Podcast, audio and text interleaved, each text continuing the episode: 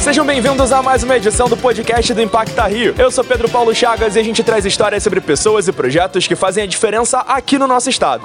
Hoje a gente conversa com o Alexandre Moreira Rosa, o Lecão, o Daniel Brasil, o Dandão e o Zé Otávio do Real Cabana FC Júnior. Pessoal, sejam bem-vindos. Aqui é o Alexandre que, que vos fala, estou muito feliz e vamos à, à entrevista. Eu sou o Daniel Brasil, conhecido como Dandão, e vamos que vamos. Meu nome é Zé Otávio e eu sou o último a ter entrado no projeto aí. Entrei cedendo espaço aqui do Campo da Cabana. E o Real Cabana FC Júnior ele atende aqui as crianças e adolescentes do Complexo do Lins, levando esporte, levando futebol, levando educação. É um projeto que já existe há 20 anos, foi criado pelo Lecão e é um projeto que vem desenvolvendo frutos, né? Lecão, como é que veio a ideia de você criar esse projeto? É, como a gente, nós moramos na comunidade e muitas das vezes as crianças ficam à toa e nós tivemos assim a, a ideia de ter um projeto de futebol, que aí prende mais elas ali e para elas não ficarem à toa, vem da escola e vai para casa. Nós criamos esse projetozinho na nossa comunidade, na Quadra da Cutia, para poder abraçar essas crianças. E esse projeto ele vem rendendo frutos nesses 20 anos, né? Nesse momento, o projeto ele atende mais de 80 crianças aqui da região do Lins. Uma dessas crianças já foi o Dandão, que hoje é uma das cabeças do projeto, que faz parte aqui, que dá esse suporte para as crianças. Inclusive, o filho do Dandão faz parte do projeto. Dandão, o quão significativo é para vocês fazer a diferença na vida dessas crianças e define pra gente o impacto que o Alexandre, que o projeto gerou na tua vida? Gerou muitas coisas, né, cara? Esse projeto aí, nós viemos aí, eu vi ele fazendo esse projeto, entendeu? E dei continuidade a esse projeto porque dá educação para as crianças, e vamos gerar mais fruta aí, ter mais pessoas para vir com nós aí, tendo mais crianças. E daqui, todo mundo sai daqui é já direto trabalhando. É 18 anos, é quartel, um já caça trabalho, entendeu? Então é muito gratificante. As crianças se evoluindo com nós, crescendo aí. Cada um mesmo que não seja profissional, mas todo mundo para a vida é certo, entendeu? Graças a Deus. E gerar mudança de mentalidade, né? A gente estava conversando antes de começar a gravação. É, o Dandão, ele faz parte do projeto bem desde o início. Hoje ele tem 31 anos, entrou no projeto com 11, né? Isso aí, com 11 anos. 11 a 10 anos ele já fazia esse projeto e daí ele teve que dar uma parada por causa da mão diária dele e eu dei continuidade. E ele estava me falando sobre o quanto esse projeto tem mudado vidas das crianças aqui na região do Complexo do Lins. E a gente estava conversando muito sobre isso, sobre como o pessoal da geração dele, o Lecão ficou um tempo afastado por conta de hemodiálise, de problemas de saúde, o quanto o pessoal da geração se sentiu carente, né? De, de não ter o projeto durante o período que ficou parado e tempos depois voltou. Qual a comparação que você faz do pessoal daquela geração que não teve essa cobertura e o pessoal que nesse momento tá tendo e tá tendo essa mudança de vida que você falou? Esse momento é um momento de mente, é o tempo que nós fica com eles aqui, porque quando ele parou, mente vazia, ficava na comunidade à toa entendeu? Então muitas pessoas da minha geração foi pra vida errada, entendeu? E eu olhava pro lado e pro outro, não tinha mais o que fazer, porque nós saía da escola e ó, hoje tem um futebol, hoje é terça-feira.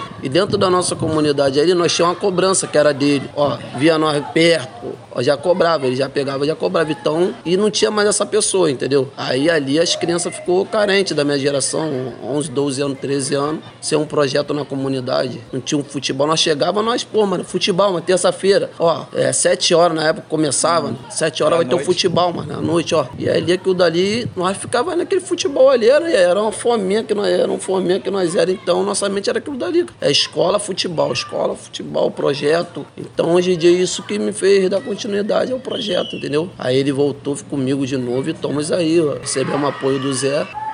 Estamos aí até hoje. E, Lecão, foi isso que te motivou a voltar depois que você teve esse susto de saúde? O impacto que gerou o período de ausência na vida das crianças aqui da região do Lins? E o quão feliz você é hoje por poder ajudar a mudar a vida dessas crianças? Eu dei uma parada, ele deu uma continuidade. E, assim, é gratificante para mim por quê? Porque muitos amigos meus hoje estão bem, já estão grandes e que participaram também do projeto. E eu fico feliz por isso, porque o tempo que eu parei, ele deu continuidade, depois eu voltei e tá eu e ele agora. Então é gratificante de ter alguém que treinou comigo, começou e agora ele tá junto comigo para dar continuidade às próximas gerações que tá vindo, às próximas crianças, para poder trazer elas pro mundo do esporte, pro mundo do futebol, para elas poderem entender que nem tudo é fácil, que às vezes na nossa comunidade, infelizmente, a gente olha pelo lado da facilidade. O tráfico tá ali perto, caminhando junto. Então é uma forma, é gratificante para nós tirar a mentalidade dessas crianças crianças do tráfico e trazer ela para o meio do futebol. É como ele falou, a nossa cobrança é simplesmente, ó, não pode fazer isso, não pode fazer aquilo, e elas atendem porque elas querem ficar no futebol. Ainda que a gente não tem recurso, ajuda, mas a gente sempre está ali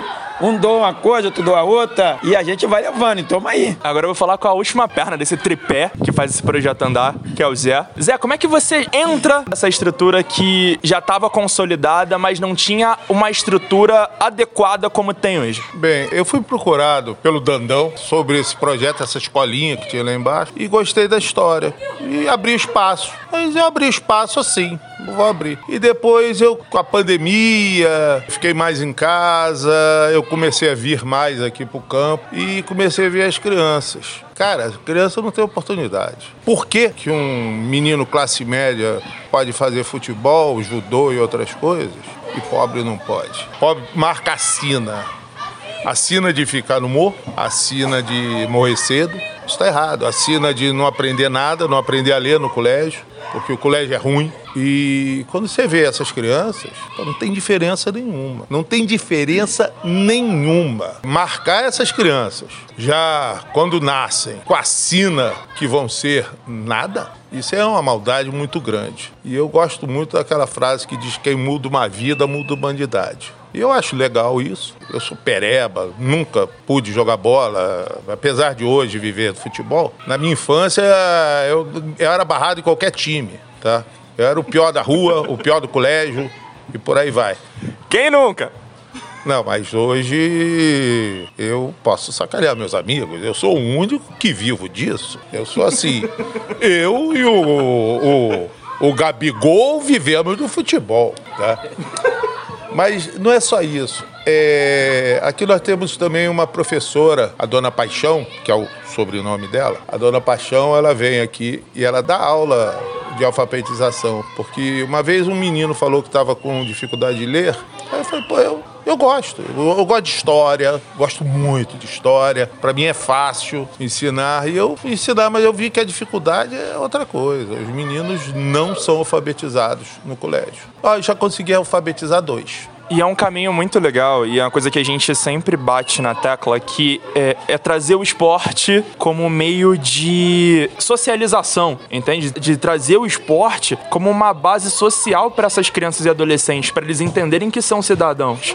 E aí você traz o esporte, que é vida, que muda vidas, e você traz educação, que muda vidas tanto quanto ou mais ainda, acaba sendo uma mistura extremamente positiva e que muda vidas, né? Muda.